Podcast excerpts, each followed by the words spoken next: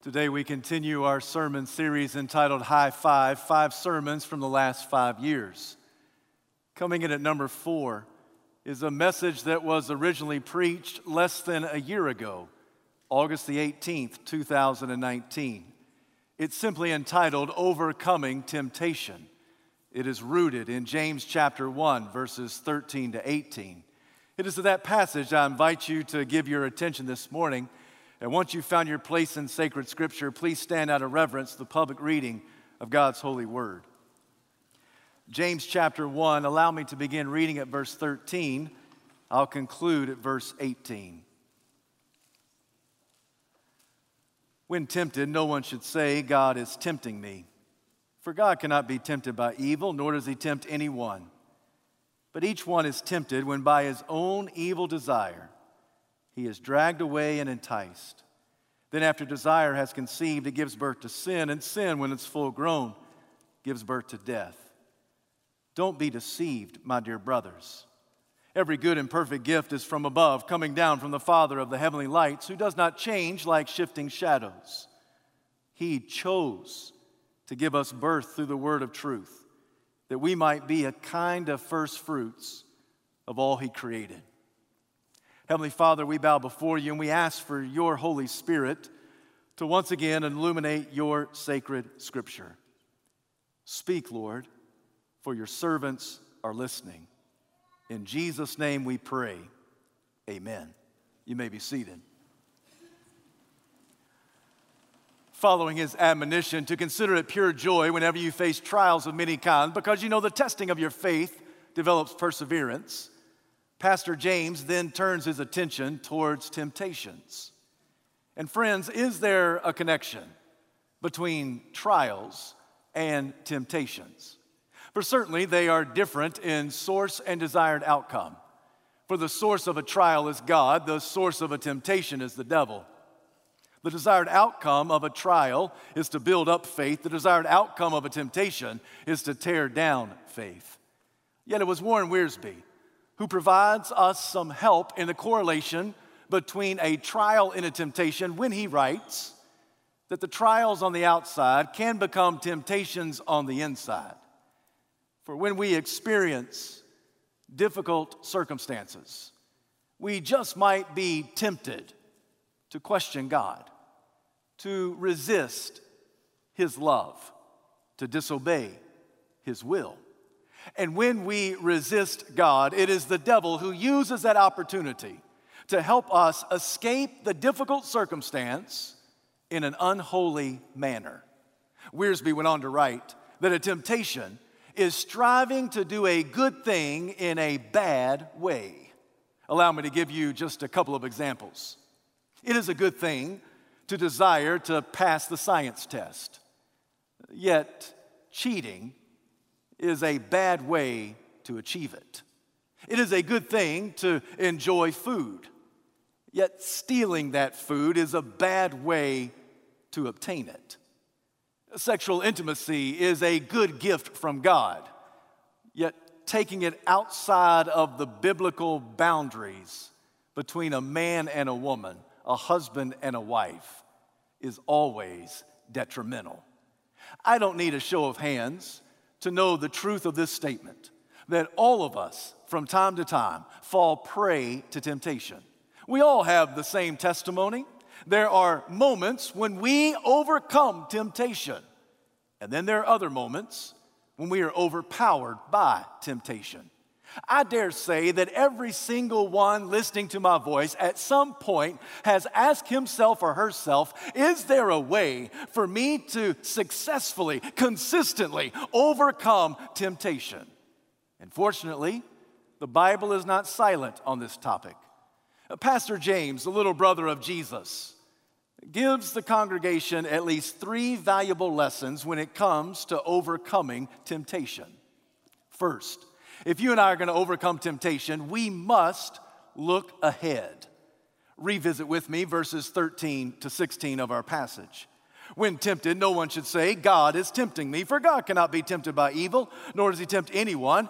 But each one is tempted when by his own evil desire he is dragged away and enticed. Then, after desire has conceived, it gives birth to sin, and sin, when it's full grown, gives birth to death. Don't be deceived, my dear brothers. One of the first fundamental truth statements of God that you and I learned is that God is holy. There is nothing wicked in God, nothing evil in God. There is nothing sinister or sinful in God. God cannot sin, nor can he tempt anybody to sin. When you fall prey to temptation, you have no one to blame but yourself. He said that sin occurs by our own evil desires. We can't say, God made me do it. We can't even quote our first mother, Eve, in the garden who says, The devil made me do it. We can't blame it on somebody else. We can't say that it's my friend's fault. We cannot say it's my upbringing's fault. We cannot say it's simply my past, and we cannot blame the system. The one who's responsible for your spiritual growth is the one seated between the individual on your left and on your right. It's you. You are the one most responsible for your spiritual growth. So when you fall prey to temptation, you have no one to blame but yourself. Can't blame God, cannot blame the devil, cannot blame other people. You simply have to own it. James says, by our own evil desires, we are dragged away and enticed. Now, not all desires are evil desires. In fact, God gives us desires, appetites for our own good. There is nothing wrong with the desire for food to eat and water to drink. After all, it is the body's mechanism of telling you how it ought to be nourished. For your body cannot live without food to eat and water to drink. It is a good desire to long to eat and to drink. It is not a bad appetite to sleep. In fact, our bodies need rest. We are not designed, we are not built to go 24 7 nonstop, day after day, week after week. Eventually, we'll give out and burn out. It was John Piper who said that every time I lay my head on my pillow, it reminds me that I am not God, because God neither slumbers nor sleeps. But I oftentimes will slumber and need to sleep. So, your appetite for rest is not a bad thing. Also, your appetite for sexual intimacy is not a bad thing, for God gave you that gift for procreation and for pleasure. But all desires, can be abused. All appetites can be excessive. For example, if you are abusive to the appetite of food, it can result in one of two extremes either anorexia on the one hand or gluttony on the other hand. When you think about sleep, it is possible to abuse in excess sleep and rest, and the end result is slothful laziness. And it is possible that your sexual desire, your sexual drive and appetite may attempt to take you outside of the confines and the boundaries of biblical marriage. But every single time that the sex desire is taken outside of God's design, your destruction results. Uh, there have been some throughout the ages who have said, well, in order for me to be hyper spiritual, then I just need to deny myself of my appetites. I just need to deny myself of desire, deny myself of food, or desi- deny myself of drink, deny myself of sleep, or deny myself of sex. And I have come this morning to tell you that the answer is not denial, but the answer is control. You and I have to be controlled, not self controlled, but spirit controlled. All of our appetites, all of our desires must be subject and surrendered to the power of the Holy Spirit. For if you have an appetite, if you have a desire that is outside of the control of the Spirit of God, then it becomes what James describes an evil desire. And it's that evil desire that wells up inside of you that drags you away and entices you to sin. That word entice is a graphic word picture. It's the image of a baited hook. I don't know the IQ of the average fish, but I do know this much. Most fish are smart enough to know that they ought not nibble on an empty hook. That hook has to be baited. It's the bait that attracts the fish. It's, it's the bait that hides the reality of the hook and the consequences of the hook. In the same way, James is saying temptation is a baited hook. It hides the sin in your life and it hides the consequences of that sin in your life.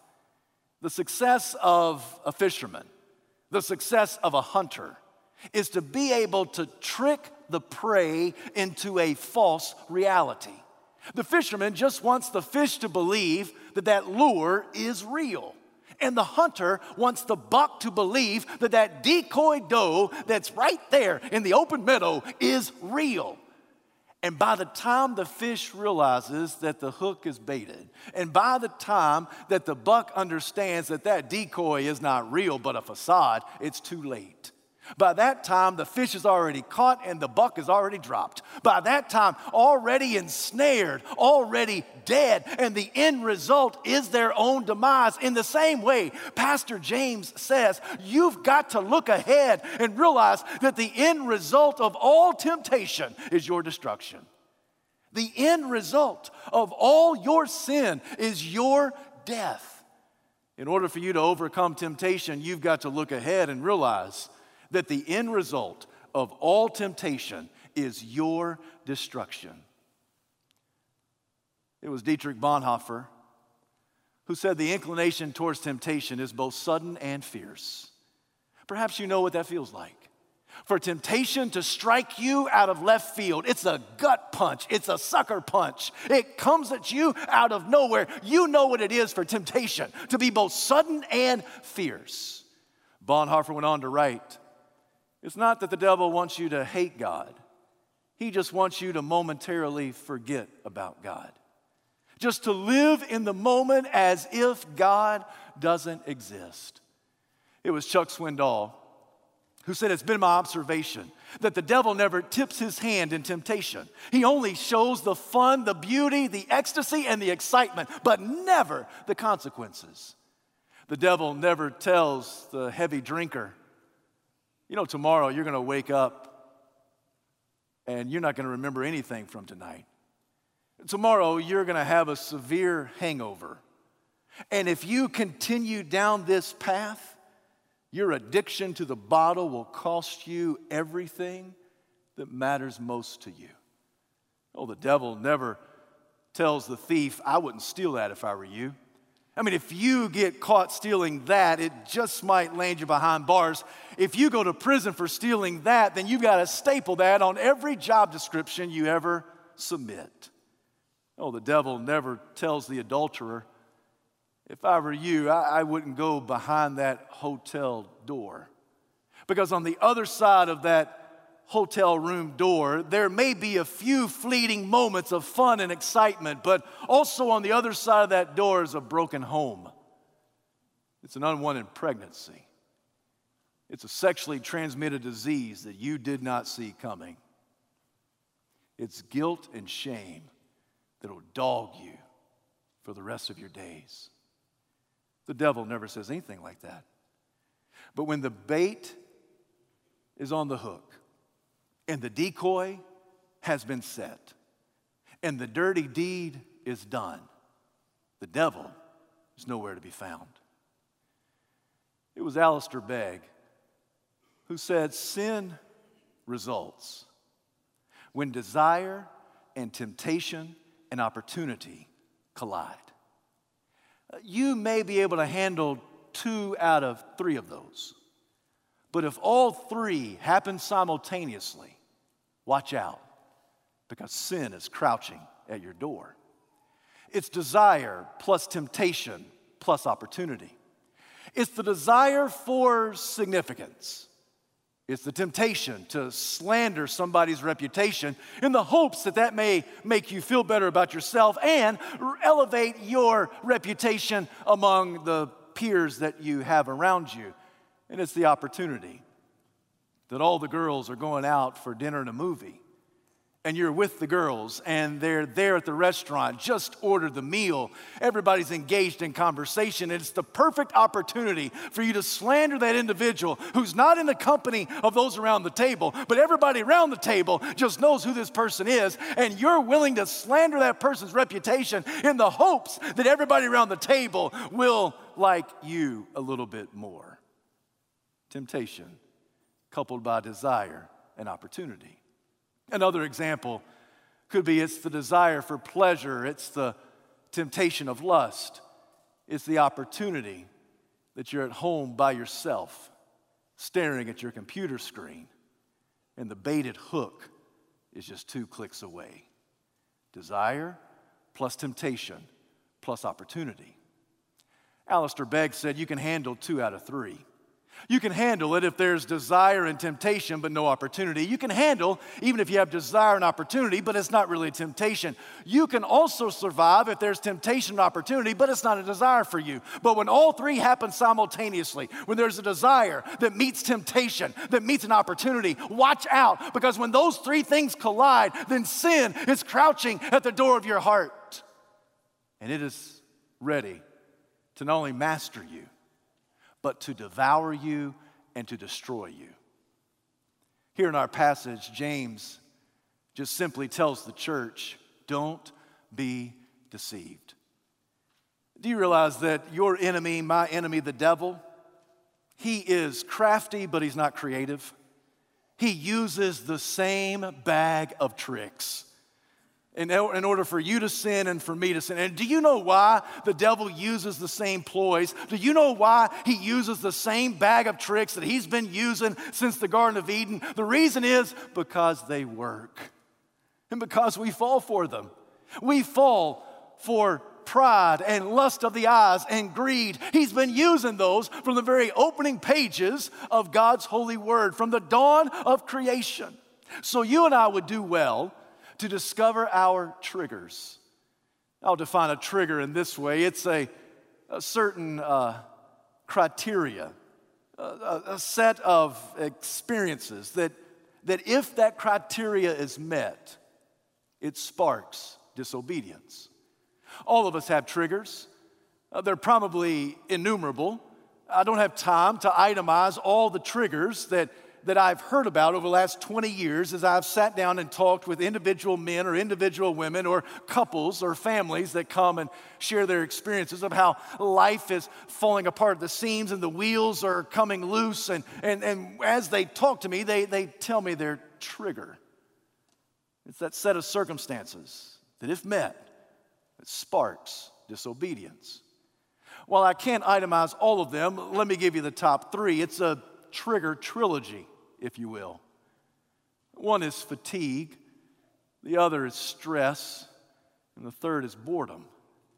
There's some people that when they get fatigued, it is an onslaught of the enemy.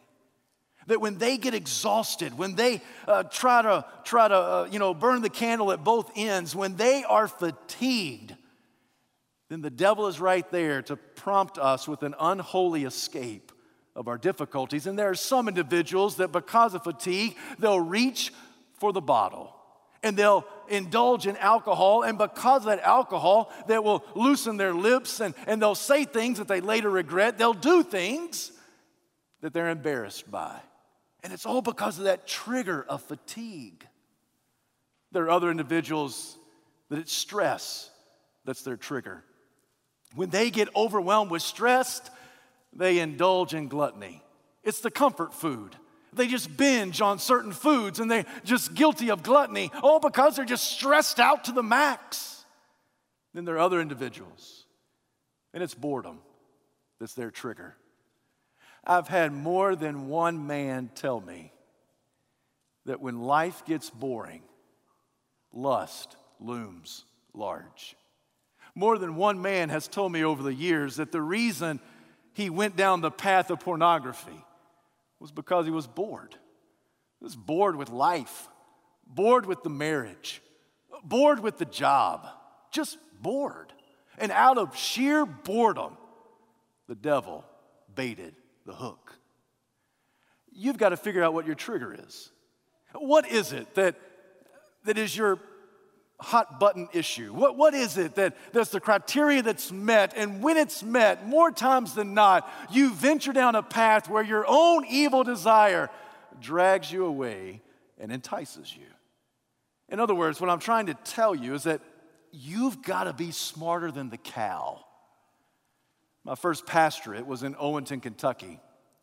It was a farming community, and in that church there was a man named Red. He was a big burly farmer. The reason we called him Red was because he had red hair. Red and his wife had four daughters, and to Red, it didn't matter if you were a boy or a girl, if you were part of his family, uh, you were going to work on the farm. A couple of those girls resembled their father, and they were kind of burly, and to be honest, they kind of intimidated me. Then there were some other of the daughters that they were more dainty. It's one of these dainty daughters that Red tells me the story. He comes into my office and he says, It never fails. When I tell her to go feed the cows, it won't be five minutes later that I'll hear her screaming, Daddy, come, help me. And I know exactly what's happened. When I go over to the pen, I'll discover that that cow has cornered her. I'll have to get into the pen. I'll have to rescue her, have to feed the cows. We get out of the pen, and I look at her and I say, Do, do you know why this happens? What does the cow want? He wants the grain that's in the bucket that's in your hand. And if you have the grain in the bucket in your hand, and once you get in the pen, you start backing up, that cow will inevitably corner you. Daughter, you got to be smarter than the cow. That story is 20 years old. But in that moment, and still to this day, it rings true. That's what the devil wants. You've got to be smarter than the devil. You know what he wants. He wants to kill, steal, and destroy you. He wants to be your demise. He wants to corner you. You know what he wants. And friend, you just have to overcome temptation. And James says one of the ways you do it is by looking ahead, knowing that the end result is always destruction the end result is always death. Secondly, if you and I are going to overcome temptation, we must not only look ahead, but we also have to look around. Revisit with me verse 17. James says, Every good and perfect gift is from above, coming down from the Father of heavenly lights, who does not change like shifting shadows. We have a good God and this good God gives good gifts. He can't help it. Because if He is intrinsically good, He cannot help but to give good gifts. Now, let me pause right there and encourage us never to be more enamored with the blessings of God than we are with the God of the blessing.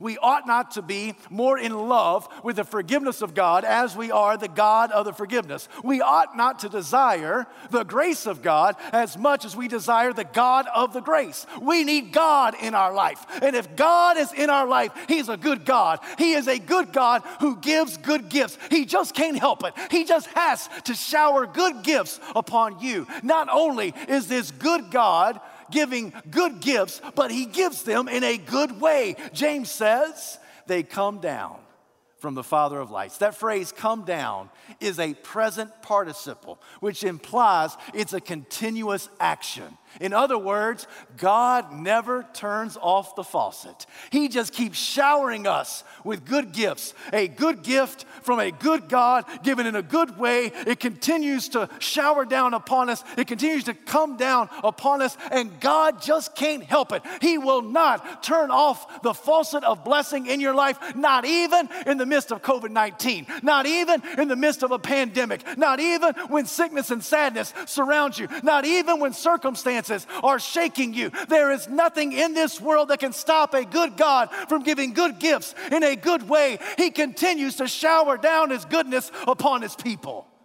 This is our God. And James says He does not change like shifting shadows. There's nothing shady about God. There's nothing shifty about God. If you think of it, God can't change. He can't change for the better because he's already perfect. He can't change for the worse because he's holy. So, because of his perfect holiness, our God cannot change. He cannot change his goodness. He cannot stop his good gifts to his people. They just continue to be showered upon us, and we are recipients of good gifts from a good God that constantly flow down to us in spite of anything else that's going on around us. I thought you might get excited about that, but that's okay. You have some more opportunities later on in the sermon. About the only good person in the Old Testament with the best character is a man named Joseph. Joseph was sold to Midianite merchants by his jealous brothers. In turn, they sold him to Mr. Potiphar. Potiphar was a ruthless man. The reason I describe him as a ruthless man is because the Bible says that Potiphar was the captain of Pharaoh's bodyguard. You don't become the captain of Pharaoh's bodyguard unless you are a bad dude. Pharaoh was a ruthless person, and so was Potiphar. Potiphar took Joseph into his custody, and he noticed that everything Joseph touched turned to gold. The Bible says it this way that the hand of the Lord was upon Joseph. Everything he did turned out well. This caught the attention of Mr. Potiphar, so he promoted that servant. In fact, he made him the CEO of Potiphar's House Incorporated. There was nobody greater or more in charge of Potiphar's possessions than Joseph. Joseph was in charge of everything in the house, Joseph was in charge of everything outside the house. Potiphar had nothing to worry about so long as Joseph was in charge. Joseph not only caught the attention of Mr. Potiphar, but he also caught the attention of Mrs. Potiphar for other reasons. The Bible says of Joseph that he was well built and handsome. Truth be told, he was the kind of guy in high school that I hated. Why are you laughing? Joseph was well built, he was handsome. Mrs. Potiphar usually got what she wanted, and day after day, she made sexual advances towards Joseph. And day after day, Joseph refused. I told you Mrs. Potiphar usually got what she wanted. One day she dismissed all the workers in the house. It was just Joseph by himself. She came around the corner scantily clad, leaving nothing to the imagination. She approached him and seductively said, Come to bed with me. And this is what Joseph said. Joseph said, with me in charge, my master has nothing to worry about. Everything in his household is available to me except you, because you are his wife.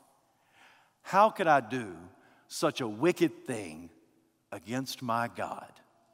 And with that, Joseph refused and he fled. Think about what Joseph said. How could I do this wicked thing? This adultery was wicked. And it's not Joseph's definition, it's God's definition. And the God who does not change has not changed on this issue of morality and purity. So Joseph is being the mouthpiece of God when he says, This is a wicked thing. How can I do such a wicked thing? And he says, It's against my God, not my master, not Mr. Potiphar. It's not that Joseph was fearful of what Potiphar might do to him. No, he had more fear of what holy God might do to him. So he said, How can I do such a wicked thing against my God? Even though Joseph was imprisoned, even though Joseph was incarcerated, even though he was subject to servitude by a foreign government in a foreign land, he still said, My God has been good to me. My God has blessed me. All Joseph had to do was look around and see the blessings of God, even in the midst of incarceration, even in the midst of captivity. Joseph still declared, My good God showers good gifts upon me. How can I do such a wicked thing against my God? It was God's goodness that, that, that tethered him, it was God's goodness that restrained him, it was the blessing of God that prompted Joseph to be obedient unto God. One commentator, just trying to keep it real, said, Don't for one second think that Mrs. Potiphar was an ugly woman who was fat with bad breath, who had a crooked nose with a wart on the end of her nose. No, Mrs. Potiphar was gorgeous. And she normally got everything she wanted. And Joseph is a red blooded man. What do you think would normally happen under normal worldly circumstances? Yet Joseph refused. How? Because he looked around at a good God who had given him good things. Once again, it's Warren Wiersbe who said, God's blessings are always greater than the devil's bargains. God's blessings always greater than the devil's bargains. If you're going to overcome temptation, first and foremost, look ahead because the end result of temptation is your death, your demise. But secondly, look around because you have a good God who showers upon you continuously good gifts and allow the goodness of God to restrain you from disobedience and motivate you unto glorious obedience unto the Lord. But there's a third lesson that James wants to teach the church. If you're going to overcome temptation, look within. Look with me once again at verse 18.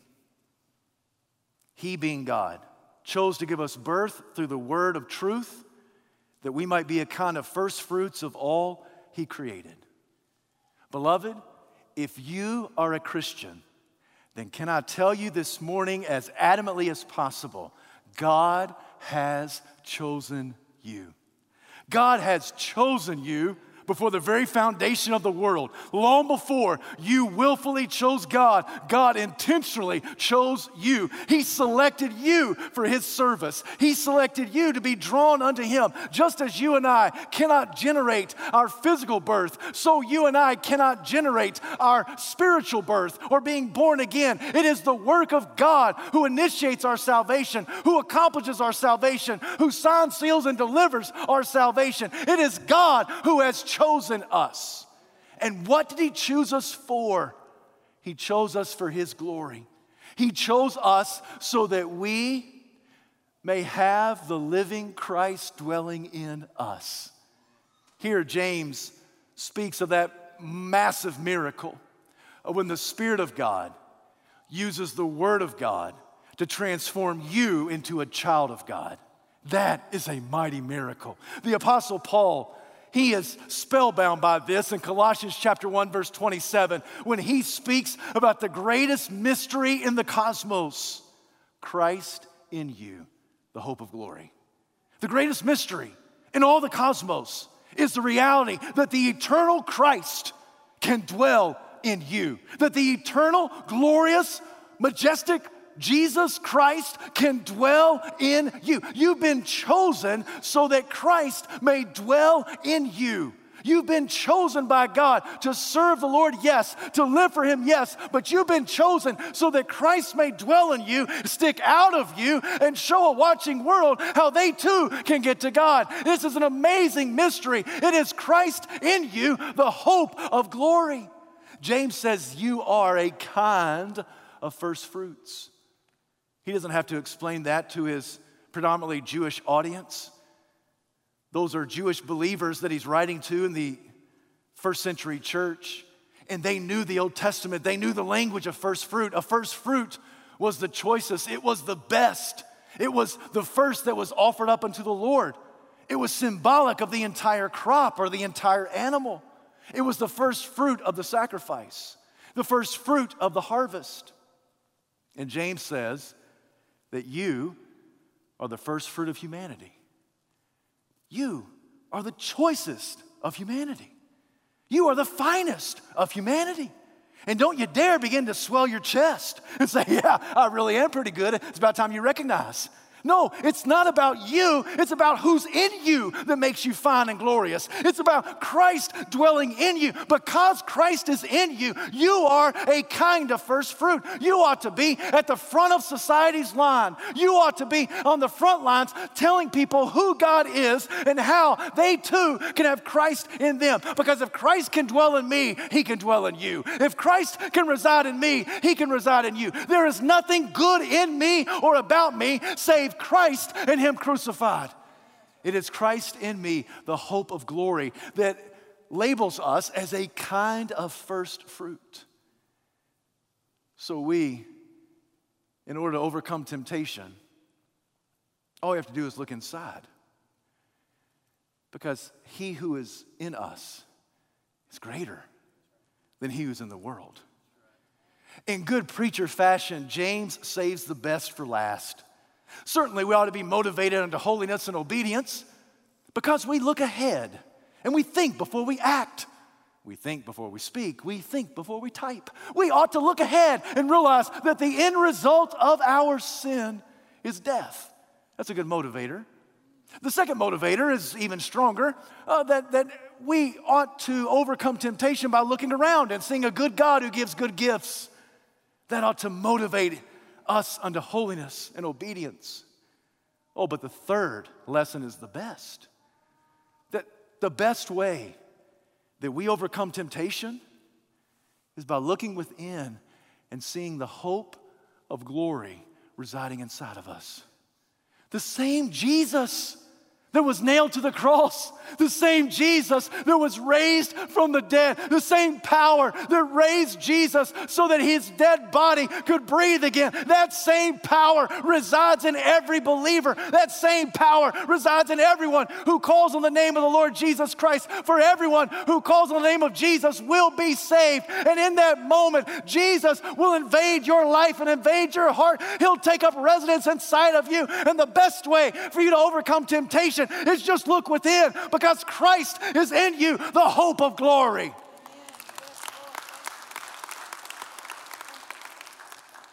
So if you want to overcome temptation, just look ahead. Just look around. Look within. I came across this illustration, which may serve well as a fitting conclusion. If you can imagine with me that my heart and your heart, they're about the same. That inside my heart resides two men the old Adam and the resurrected Christ. And when temptation comes knocking on the door of my heart, if I send the old Adam to answer the door, I will sin. If I permit Jesus and ask Him to go answer the door when temptation comes knocking. I will win because Christ is always victorious. So, really, the only question that matters this morning is when temptation comes knocking on the door of your heart, who do you send to answer the door? If it's your old self, sin will result. If it's the resurrected Christ that lives inside of you, believer, then you will be victorious over sin. If you're here this morning and you say to yourself, I, I don't know if I have Christ living in me, then today can be the day of your salvation. I say this to any person who's here in this worship service or viewing this worship service live. If you would say to me in an honest fashion that I don't think that Christ is living in me, then today can be the day of your salvation. All you have to do is just admit to God that you're a sinner and believe that Jesus died on the cross for all your sins, past, present, and future. His dead body was taken off the cross and placed into a grave. He was only there for a few days. From the third day, he was raised from the dead.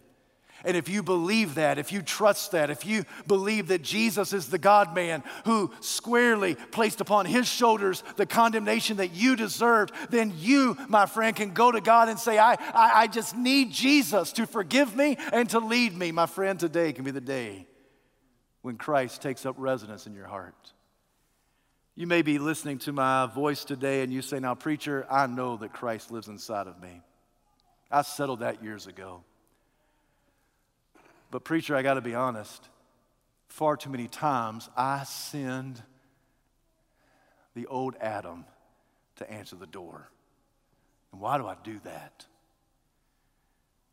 Let me simply uh, wrap it up by reminding you of a story of Henry Blackaby.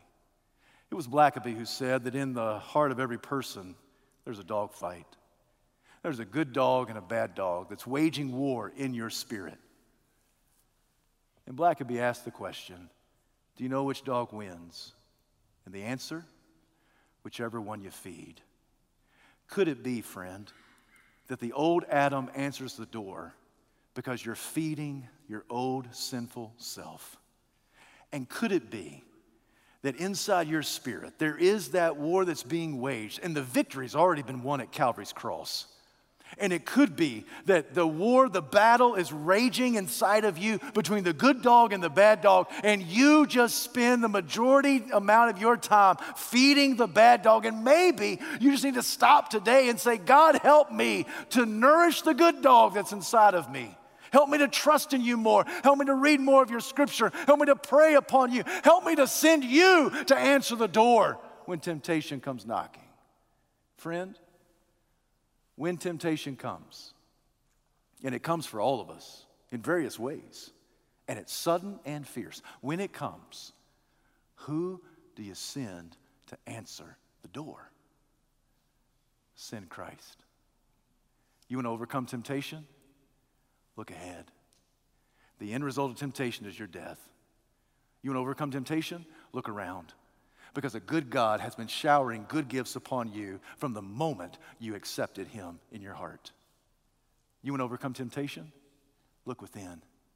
Because inside of you, believer, is Christ, the hope of glory. Heavenly Father, we bow before you. We give you this invitation. If there's somebody listening to my voice who does not know you as Savior and Lord, I pray that today they will call upon you in faith. And Lord, I pray for my brothers and sisters who struggle with temptation in various ways. And the reality is they allow the old self to answer the door. Help that to stop today. Give us victory, we pray in Jesus' name. Amen.